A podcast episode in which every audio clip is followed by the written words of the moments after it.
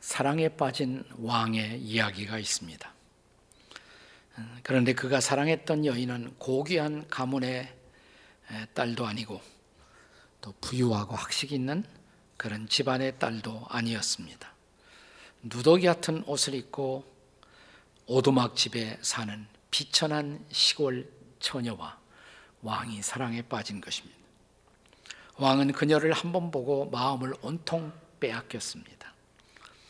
막강한 권력을 지닌 왕으로서 이 여인을 자기의 사람으로 만드는 것은 그렇게 어려운 일이 아니었습니다. 신하들은 왕이 명령만 하달하시면 당장에 그녀를 궁으로 데려오겠다고 했지만 왕은 그렇게 하고 싶지 않았습니다. 그녀에게 귀족의 지위를 하사하고 아름답게 치장시킨 후에 왕비로 삼으면 어떻겠냐는 제안도 있었지만 그 안도 왕은 거절합니다. 왕이 원하는 것은 왕을 향한 그녀의 자발적이고도 진실한 사랑이었기 때문입니다. 마침내 왕은 결심합니다. 왕의 지위와 특권을 다 내려놓고 그녀가 살고 있는 시골 마을로 내려가서 당분간 평범한 농부로 살아가기로 작정합니다. 자기가 사는 곳, 입는 옷, 먹는 음식 모두 그녀와 동일한 상황 속에 들어가서 그녀를 만나며 그녀의 사랑을 구애하고자 한 것입니다. 그렇게 그녀를 사랑했고 그녀를 마침내 자기의 신부로 삼고자 하는 유일한 목적을 이 왕은 마침내 실현합니다. 이 이야기는 덴마크의 유명한 기독교 실존주의 철학자 소렌 킬케거르가 그의 저서 철학적 단편이라는 책에서 기독교의 아주 중요한 교리, 그리스도께서 하나님의 아들이시지만 그 자리를 내려놓고 이 땅에 육신을 입고 오신 성육신의 교리, 인카네이션의 교리를 설명하기 위해서 그가 사용했던 이야기입니다. 자, 시골 처녀를 사랑한 왕이 그녀를 자기의 신부로 삼기 위해서 택할 수 있었던 두 가지 방법 혹은 두 가지 길이 있었습니다. 하나는 그녀의 신분을 상승시켜 왕궁으로 데려와 그녀의 지위를 올려주는 방법이었고, 또 하나는 왕이 시골 처녀의 삶의 상황 속으로 내려가는 방법이었습니다. 그녀를 진심으로 사랑했고 진실한 사랑으로 그녀를 자기의 신부로 삼고자 하는 왕이 선택한 길은 스스로 내려가는 길이었고, 그렇게 해서 마침내 그녀와의 아름다운 사랑의 연합에 도달할 수 있었다는 것입니다. 우리가 빌립보서 2장을 읽어보시면 바울 사도가 비슷한 방법으로 예수님의 성육신을 설명합니다. 빌립보서 2장에 보시면 예수 그리스도를 가리켜 그는 하나님과 동등이시나 하나님과 동등됨을 취할 것으로 여기지 아니하시고 자신을 비우시고 자신을 낮추시고 사람이 되어 이 땅에 오시사 친히 우리의 죄를 짊어지고 십자가에서 자신의 생명을 내어주심으로 그렇게 우리를 구원하시고 우리를 섬기시고 우리를 사랑하셨다고 바울은 증언합니다. 오늘 본문은 예수님이 삭개오라는 한 사람과 만나는 이야기입니다. 자, 그런데 예수님이 삭개오를 만나주시는 이 사건의 마지막 결론이 오늘 10절에 기록되어 있습니다. 여기에 바로 그가 하나님의 아들이시지만 사람의 아들이 되어 그가 하나님이 인간이 되어 이 땅에 오신 이유를 선포하고 있습니다. 자, 본문의 19장 10절입니다. 같이 읽습니다. 시작. 인자가 온 것은 잃어버린 자를 찾아 구원하려 하십니다. 과연 지금으로부터 2000년 전 인자 되신 사람의 아들로 오신 예수께서 이 땅에 오신 진정한 목적은 무엇일까요? 그 첫째는 잃어버린 죄인을 구원코자 오신 것입니다. 그 샘플 케이스로 소개된 사람이 바로 삭개오였던 것입니다. 삭개오 누구입니까? 본문의 2절은 그를 이렇게 소개합니다. 2절 같이 읽습니다. 시작. 삭개오라 이름하는 자가 있으니 세리장이요 또한 부자라. 예수님 당시에 그가 살고 계셨던 팔레스타인 땅의 유대인들은 세리들을 무척이나 혐오했습니다. 세리들은 로마의 빌부터 갖고 로마 황제에게 헌납할 세금을 걷어내기 위해서 자기들과 같은 동족 유대인들을 무척이나 괴롭히고 착취하고 있었기 때문입니다. 그런데 오늘 본문의 주인공 삭개오는 이 세리들의 우두머리 세리장이었습니다. 지금으로 말하면 국세청장쯤 되는 자리에 있었던 사람입니다. 그는 동족들에게 혐오의 대상이었지만 그러나 여전히 그에게는 막강한 권력이 있었던 것입니다. 철학자 니체는 인간의 생존의 의지 가운데 인간을 생존케 하는 가장 강력한 의지 중에 하나가 권력에 대한 의지다. Will to power 그랬습니다. 요즘 신문을 보면 온갖 수모를 당하면서도 그러나 계속해서 이 땅의 최고 지도자가 되기 위한 분투를 하는 분들의 모습을 보면 과연 권력 의지가 강하다 이런 느낌을 여러분은 받지 않습니까? 무슨 얘기인지 모르시는 모양이에요. 네. 삭개오는 그런 권력의 의지를 가지고 있었던 사람이고 마침내 권력의 정상에도 도달했습니다. 그러나 그 권력에 도달하기 위해서 세무서장이 되기 위해서 얼마나 많은 사람들의 돈을 착취했을까요? 따라서 그가 소유한 권력은 부끄러운 권력이었던 것입니다. 권력의 행사를 통해 부끄러운 부를 소유했던 그의 마음속에는 어쩐지 양심의 깊은 갈등이 자리 잡고 있었던 죄인이었습니다.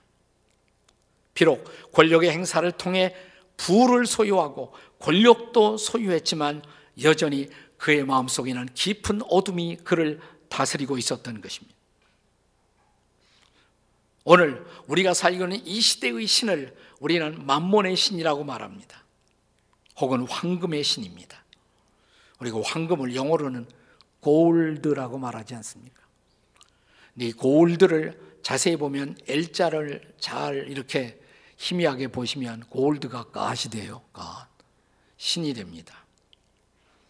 옛날 시내산에 있었던 이스라엘 백성들이 마치 금송아지를 신으로 섬겼듯 오늘 이 시대의 사람들도 황금을, 돈을, 주식을, 증권을, 요즘에는 발음도 쉽지 않은 비트코인을 신처럼 섬기고 추구하는 적지 않은 사람들이 있습니다.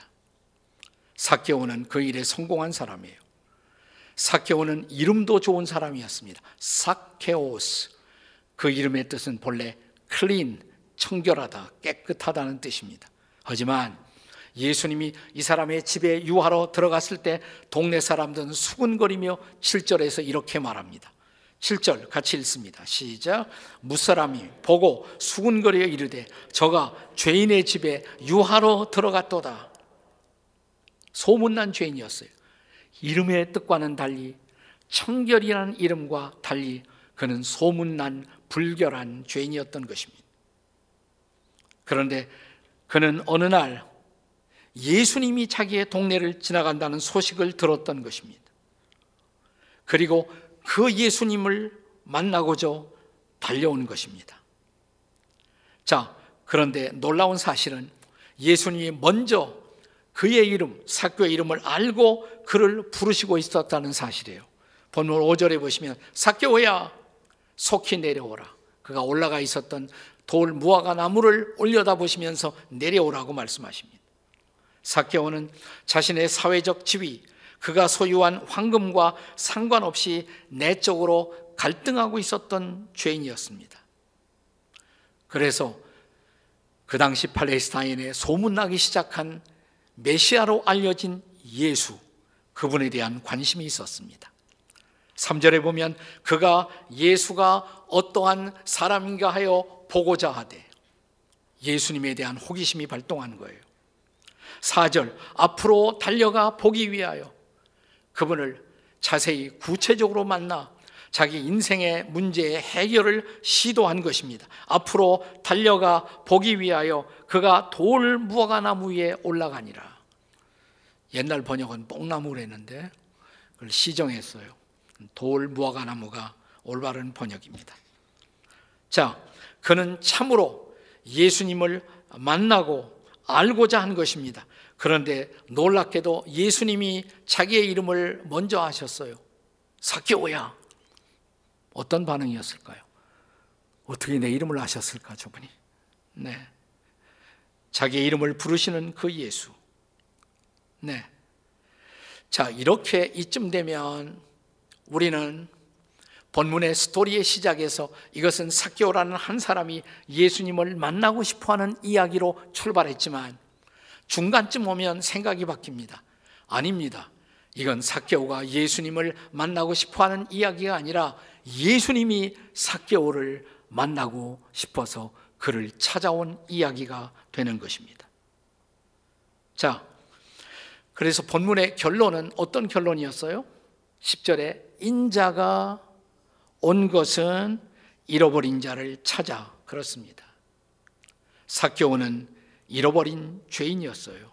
네, 부가 있었지만 잃어버린 사람이었습니다. 권력이 있었지만 잃어버린 사람이었습니다. 사랑하는 여러분, 돌아갈 자기의 집을 알지 못하는 사람, 인생의 목적지를 알지 못하는 모든 사람은 잃어버린 사람이라는 것을 아세요? 내가 돌아갈 집이 없는 사람, 돌아갈 마지막 본향에 대한 확신이 없는 사람, 지금 죽으면 어디 가지? 이 목적지에 대한 확신이 없는 모든 사람은 다 잃어버린 방황자인 것입니다. 삭개오는 그런 사람이었던 것입니다. 자, 그런데 본문의 1절이 어떻게 시작했다고요? 1절 다 같이 읽어보세요. 예수께서 여리고로 들어가 지나가시더라. 왜 예수님이 여리고를 찾아오셨을까요? 이 한 사람 삭개오를 만나 주시기 위해서. 자, 그렇다면 그 동일하신 예수님, 부활하시고 살아계신 예수님이 오늘 여러분과 저를 만나 주시기 위해서 우리 동네를 지나가시는 주님이 아닐까요? 성탄은 하나님의 아들이신 그가 사람의 아들이 되어 잃어버려지고 방황하고 있는 우리를 찾아오신 날, 이것이 바로 성탄인 것을 믿으시기 바랍니다. 믿는 사람들에게만 메리 크리스마스. 네. 자, 그가 이 땅에 오신 이유, 하나님이 사람이 되신 이유, 하나님의 아들이 사람의 아들로 오신 이유, 두 번째는 가정 변화의 희망이 되고자 오신 것입니다. 기독교가 단순히 개인 구원의 종교라고만 한다면 예수님은 삭개오를 만나 구원의 진리를 전파하는 것으로 이 만남의 사건을 끝낼 수가 있습니다. 그런데 본문 5절을 보십시오. 5절 같이 읽습니다. 시작. 예수께서 그곳에 이르사 쳐다보시고 이르시되 삭개오야 속히 내려오라. 내가 오늘 네 집에 유하여야 하겠다 하시니. 삭개오의 집에 방문하시겠다는 거예요. 그 집에서 묵어 가시겠다는 것입니다. 우리가 이미 본문 7절에서 본 것처럼, 자, 예수님이 이 집에 가기로 했다는 말을 듣고 동네 사람들이 일제히 일어나 불평하기 시작합니다. 뭐라고 그랬어요? 저가 죄인의 집에 유하러 들어갔더다고. 그런데 바로 그 불평 때문에, 그 불평으로 인해서 예수님이 삭개오의 집을 방문하기로 선택하셨다는 것을 이해가 되십니까? 소문난 죄인의 집도 변화될 수 있다는 샘플을 그분은 보여주시고자 하신 것입니다. 자, 이 사람 삭개오 말고 성경에 유명한 세리가 또 한 사람이 있습니다. 마태복음을 기록한 마태도 세리죠. 자, 이 마태를 예수님이 자기의 제자로 삼고 나를 따라오라고 말씀하셨을 때 이 세리 마태는 너무 기뻤어요. 동네에서 큰 잔치를 엽니다. 그리고 자기의 동료 세리들을, 세무 공무원들을 다 초청했습니다. 그러자 그 동네의 바리새인들이 일제히 일어나 불평을 시작합니다. 도대체 저 예수라는 자, 메시아라고 불려지는 저자가 죄인들 모아놓고 무슨 먹잡한 잔치를 벌린 거냐고. 여러분, 바로 그때 예수님이 하신 말씀 기억하세요? 자, 누가복음 5장 30일, 32절의 말씀을 다 같이 함께 읽겠습니다. 시작. 예수께서 대답하여 이르시되 건강한 자에게는 의사가 필요 없고 병든 자에게라야 쓸데가 있나니 내가 의인을 불러온 것이 아니요 죄인을 불러 회개시키려 왔나니. 아멘. 병든 사람에게 의사가 필요하지 건강한 사람에게 필요하겠느냐? 너희들이 정죄하고 있는 세리, 그들에게 바로 의사로서 구세주로서 내가 필요한 것이 아니겠느냐? 나는 의인을 부르러 온 것이 아니라 죄인을 부르러 왔다고. 그 죄인을 변화시키기 위해서 왔다고. 그래서 이 마태의 집은 예수님의 방문을 통해서 이제 죄인, 세리, 마태의 집에서 성도의 집, 예수 제자의 집으로 변화된 것입니다. 할렐루야. 삭개오의 집도 예수님이 방문하심으로 이제 죄인, 세리, 삭개오의 집이 아니고 성도의 집으로 변화된 것을 믿으시기 바랍니다. 자, 복음이라면 한 개인의 변화에서 복음이 주는 역사가 그칠 수는 없는 것이죠. 최소한 우리들의 날마다 삶의 자리인 가정이 변화될 수는 있어야 복음이 아니겠습니까? 구약의 노아가 복음을 받아들입니다. 하나님의 메시지를 받아들입니다. 그러자 변화가 일어나요. 그 변화는 우선 노아의 가정에서 일어납니다. 방주에 들어간 노아의 식구들. 자, 히브리서 11장 7절은 이 사건을 이렇게 증언합니다. 히브리서 11장 7절을 다 같이 읽습니다. 시작. 믿음으로 노아는 아직 보이지 않는 일에 경고하심을 받아 경외함으로 방주를 준비하여 그 집을 구원하였으니 이로 말미암아 세상을 정죄하고 믿음을 따르는 의의 상속자가 되었느니라. 노아가 그 시대 사람들을 다 구원하지는 못했지만 최소한도 자기 식구를 구원했잖아요. 그 집을 구원하고, 그리고 노아 한 가정의 구원은 당시 세상을 향한 믿음의 증거가 되었다는 것입니다. 그리고 노아의 가족은 의의 상속자가 될 수가 있었다는 것입니다. 오늘 저와 여러분의 가정, 우리의 가정은 어떨까요? 사도행전 16장에 보면 바울 사도가 복음을 가지고 당시 유럽의 첫 번째 도시 마케도니아의 첫 성인 빌립보에 도달합니다. 거기서 전도하다가 바울이 잡히죠. 감옥에 들어갑니다. 몹시 맞고 쇠사슬로 묶임을 당했습니다. 그런데 한밤중에 지진이 일어납니다. 그리고 옥토가 흔들리면서 죄수들을 메고 있던 사슬이 풀어집니다. 이 놀라운 광경을 보면서 저 사람들은 하나님의 사람들임에 틀림이 없구나. 그렇게 느꼈던 간수들이 바울과 신라를 향해서 이렇게 외치죠. 선생들아, 어떻게 하여야 우리가 구원을 얻겠느냐. 바로 이때 바울의 유명한 말씀, 우리가 잘 아는 사도행전 16장 31절의 말씀이에요. 다 같이 읽겠습니다. 시작. 이르되 주 예수를 믿으라. 그리하면 너와 내 집이 구원을 받으리라. 아멘. 너만 구원받는 것이 아니라 누구예요? 내 집이 구원을 받으리라. 여기 바울이 증거했던 복음은 적어도 가정 변화의 희망을 포함하고 있었던 것입니다. 아멘. 2000년 전 예수님이 오신 이후 우리의 가정의 변화의 희망을 주시고자, 자, 이 복음이 초대교회에 이제 온 세상을 향해서 전파되기 시작하자 놀라운 일이 벌어집니다. 그것은 뭐냐면 복음을 받아들인 집집마다 교회가 태어나기 시작했다는 것이에요. 그래서 바울의 편지를 읽어보면 이런 대목이 여러 대목에서 반복됩니다. 내 집에 있는 교회에게 편지하노니, 내 집에 있는 교회에게 편지하노니. 다시 말하면 집들이 하나님을 예배하고 찬양하고 이웃들에게 복음을 증거하는 전도 처소가 되고 있었다는 것입니다. 할렐루야. 복음은 가정의 변화, 가정 구원의 유일한 희망입니다.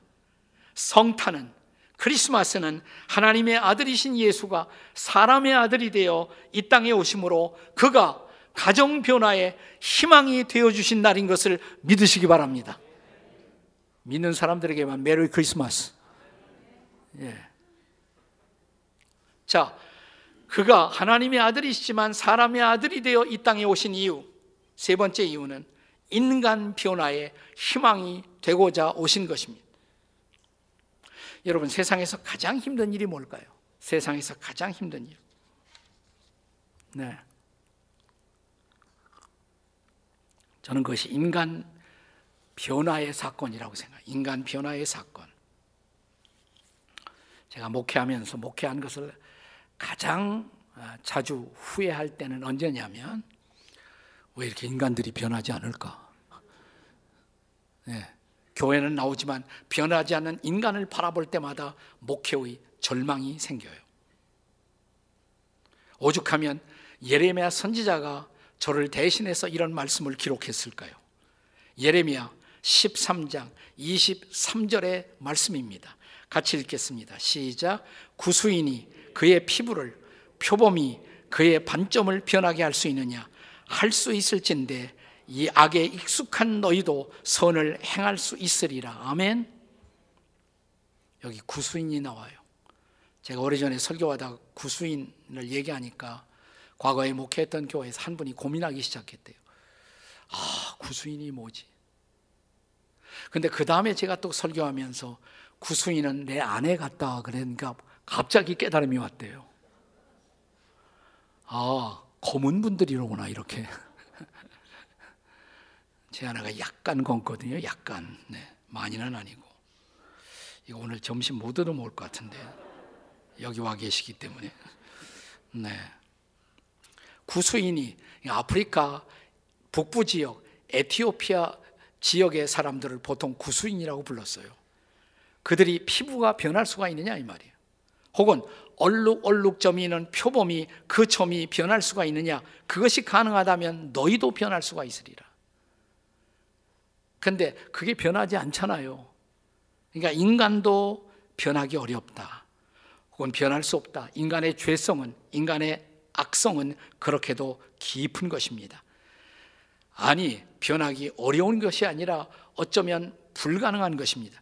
그렇다면 인간 변화는 불가능한 것일까요? 사람으로서는 불가능한 것입니다. 그런데 전능하신 하나님이 개입하셔도 불가능할까요? 여기 복음이 있습니다. 마태복음 19장 26절입니다. 다 같이 읽겠습니다. 시작. 예수께서 그들을 보시며 이르시되 사람으로서는 할 수 없으나 하나님으로서는 다 하실 수 있느니라. 아멘. 하나님이 개입하시면 가능해요. 제게 목회에 절망하다가도 가끔 변해요. 가끔 변한 사람이 등장해요. 아, 그래, 복음은 복음이로구나. 그래서 나는 목회를 계속할 이유가 있다고 생각합니다. 근데 그게 많지 않아. 자주 있으면 좋겠는데. 네. 이 가끔 있다가 변화된 사람 중에 한 사람이 여러분이 시기를 주의 이름으로 축복합니다. 네. 가능은 해요. 하나님이 개입하시면, 주님이 역사하시면 가능한 것입니다. 그것이 복음이에요. 복음인 것입니다. 그리고 오늘 본문의 사건은 인간 변화가 가능하다는 그것을 입증하는 케이스였던 것입니다. 자, 예수님을 자기 집에 모셔드려 놓고 삭개오가 고백하는 말씀, 8절의 말씀입니다. 같이 읽겠습니다. 시작. 삭개오가 서서 주께 여짜오되 주여 보시옵소서 내 소유의 절반을 가난한 자들에게 주겠사오며 만일 누구의 것을 속여 빼앗은 일이 있으면 네 갑절이나 갚겠나이다. 그 당시에서 남의 것을 도둑질하거나 빼앗거나 이런 사람들이 배상할 때 그 당시의 율법, 배상법에 의하면 원금에다가 덧붙여서 5분의 1만 덧붙이면 돼요. 자, 성경 구절 보시기 바랍니다. 레위기 5장 16절이에요. 자, 레위기 5장 16절 같이 읽습니다. 시작. 성물에 대한 잘못을 보상하되 그것에 5분의 1을 더하여 제사장에게 줄 것이요. 이것은 거룩한 드릴 하나님의 성물을 잘못 취했을 때 배상법이에요. 나 그것은 일반법도 마찬가지였어요. 민수기 5장 7절을 보겠습니다. 민수기 5장 7절 다 같이. 그 지은 죄를 자복하고 그 죄값을 온전히 갚되 5분의 1을 더하여 그가 죄를 지었던 그 사람에게 돌려줄 것이요 그랬어요. 그러니까 거기다 5분의 1만 덧붙이면 돼요, 원금에다가. 그런데 지금 삭개오는 어떻게 말합니까? 그러니까 세무서장으로 부정한 뇌물들을 안 받았겠습니까? 그가 그래서 부자가 된 것이고. 그런데 그가 이렇게 말합니다. 제가 토색한, 도적질한 모든 것에 대해서 네 갑절로 갚겠습니다. 4배로 갚겠습니다. 5분의 1이 아니라. 이것은 얼마나 확실한 변화의 증거입니까? 복음만이 희망입니다. 복음의 주이신 그리스도만이 인간 변화의 유일한 희망인 것입니다. 그래서 삭개오는 본문 6절에서 그 예수님이 자기 집에 가신다고 그러니까 성경에 급히 내려와 즐거워하며 영접하거늘. 그렇습니다. 그분을 영접하는 것, 그것은 급히 우리가 할 중요하고도 신속한 결단의 과제인 것입니다. 인간 변화의 결단인 것입니다. 자, 우리가 이 살아온 시대 가운데 미국의 대통령들이 많이 바뀌었는데, 나이가 좀 드신 분들은 다 기억할 대통령 중에 한 사람이 리처드 닉슨이라는 대통령이 있었어요. 그죠? 리처드 닉슨이라는 대통령이, 그분 대통령 재임 시절에 워터게이트라는 사건이 터집니다. 그때 미국과 전 세계의 언론은 닉슨의 법률 보좌관이었던 한 사람을, 그분의 오른팔 역할을 했던 사람을 주목합니다. 그의 이름이 찰스 콜슨이라는 분이었습니다. 그의 별명은, 별명이에요, 면도날, 도끼날. 그렇게 날카롭고 차가운 사람. 나는 내 목적을 달성하기 위해서는 내 할머니의 등도 밟고 지나갈 수가 있다. 잔인한 사람이었어요. 사람들은 세상의 모든 사람이 변해도 변하지 않을 유일한 사람은 찰스 콜슨이다 그랬어요. 그런데 워터게이트 사건이 이제 번져가면서 재판을 받고 그가 감옥으로 갑니다. 그가 감옥에 갔을 때 그를 위해서 기도하던 크리스찬 친구들이 주변에 있었어요. 그들은 유일하게 콜슨도 변화될 수 있다라고 믿었습니다. 그리고 감옥에 들어간 그에게 성경을 들여보내요. 그리고 성경과 함께 우리 시대 그리스도인들에게 큰 영향을 끼친 C.S. 루이스 교수가 쓴 순전한 기독교, Mere Christianity, 순전한 기독교라는 책을 집어넣었어요. 그러니까 감옥에서 성경 읽고 이 책 읽다가 회심을 합니다. 예수님을 영접합니다.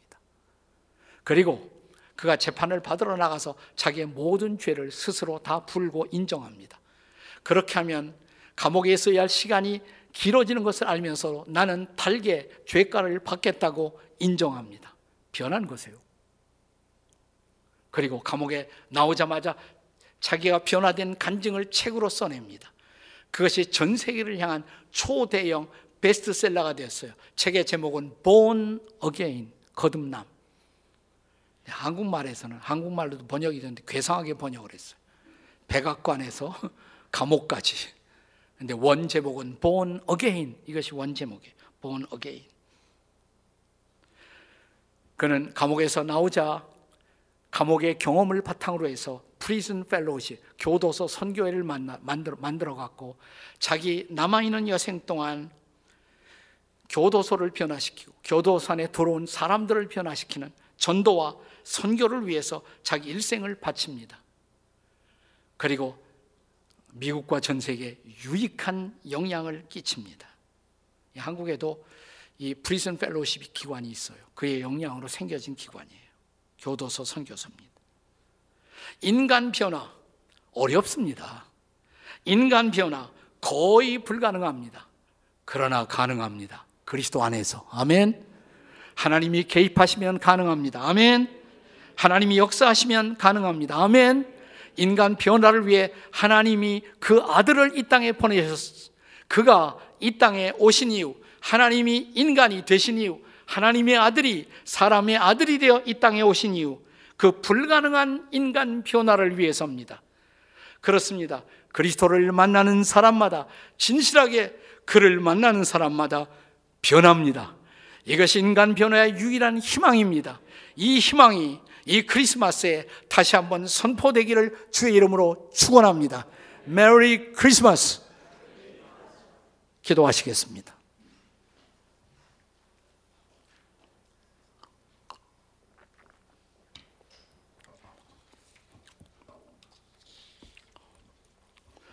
조용히 함께 기도하시면서 여러분의 오른손을 가슴에 얹고, 나도 주님이 아니면 변화될 수 없는 인간이었습니다. 주님이 내 마음속에 오셔서 나를 변화시키고 우리 가정에 변화를 주었습니다. 주님 감사합니다. 감사드리시고요.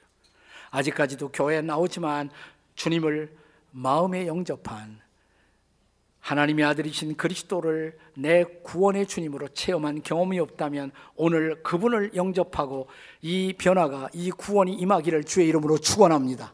그리고 아직도 변화되지 못한 우리 가족들, 아직도 변화되지 못한 우리 이웃들 계시면 하나님 그들을 품어달라고, 그들을 만나달라고 우리 다 같이 주님 내 사랑하는 이웃들을, 가족들을 만나 주시옵소서. 우리 주님 부르짖고 다 함께 통성으로 기도합니다. 주님, 우리가 함께 기도합니다. 이 시간 거룩한 주님 오셔서 우리의 사랑하는 가족들을, 이웃들을 만나 주시고 그들을 변화시켜 주시옵소서. 그들이 하나님의 은혜 가운데 정말 주님이 기뻐하시는 사람으로 변화되어 하나님의 거룩한 능력으로 온전히 주님의 은혜와 사랑을 체험할 수 있도록, 변화의 간증을 할 수 있도록 도와 주시옵소서. 인도해 주시옵소서. 사랑하는 주님, 주님이 내게 오시지 아니하셨더라면 나는 영원히 변화될 수 없었던 죄인임을 고백합니다. 그런데 오셔서 주님을 보여주셨고, 하나님의 나라를 보여주셨고, 그리고 우리가 어떻게 살아야 할 것인가를 가르쳐 주셨습니다. 감사합니다. 그래서 성탄이 기쁘고 감격스럽습니다. 그러나 아직도 우리는 충분히 변하지 못했사오니 주님, 우리를 온전히 변화된 자로 주 앞에 세워 주시옵소서. 그리고 우리 가족 가운데, 우리의 이웃들 가운데, 친구 가운데, 이웃들 가운데 아직 변하지 못한 사람들이 주님을 만날 수 있도록 주님, 그들을 만나 주시옵소서. 그들을 변화시켜 주시옵소서. 함께 기쁨의 성탄을 맞이하게 도와주시옵소서. 코로나의 어두운 시절, 그리스도가 아직도 우리의 희망이고 그리스도가 아직도 우리의 구원인 것을 선포하고 경험하게 도와주시옵소서. 예수님의 이름으로 기도합니다. 아멘.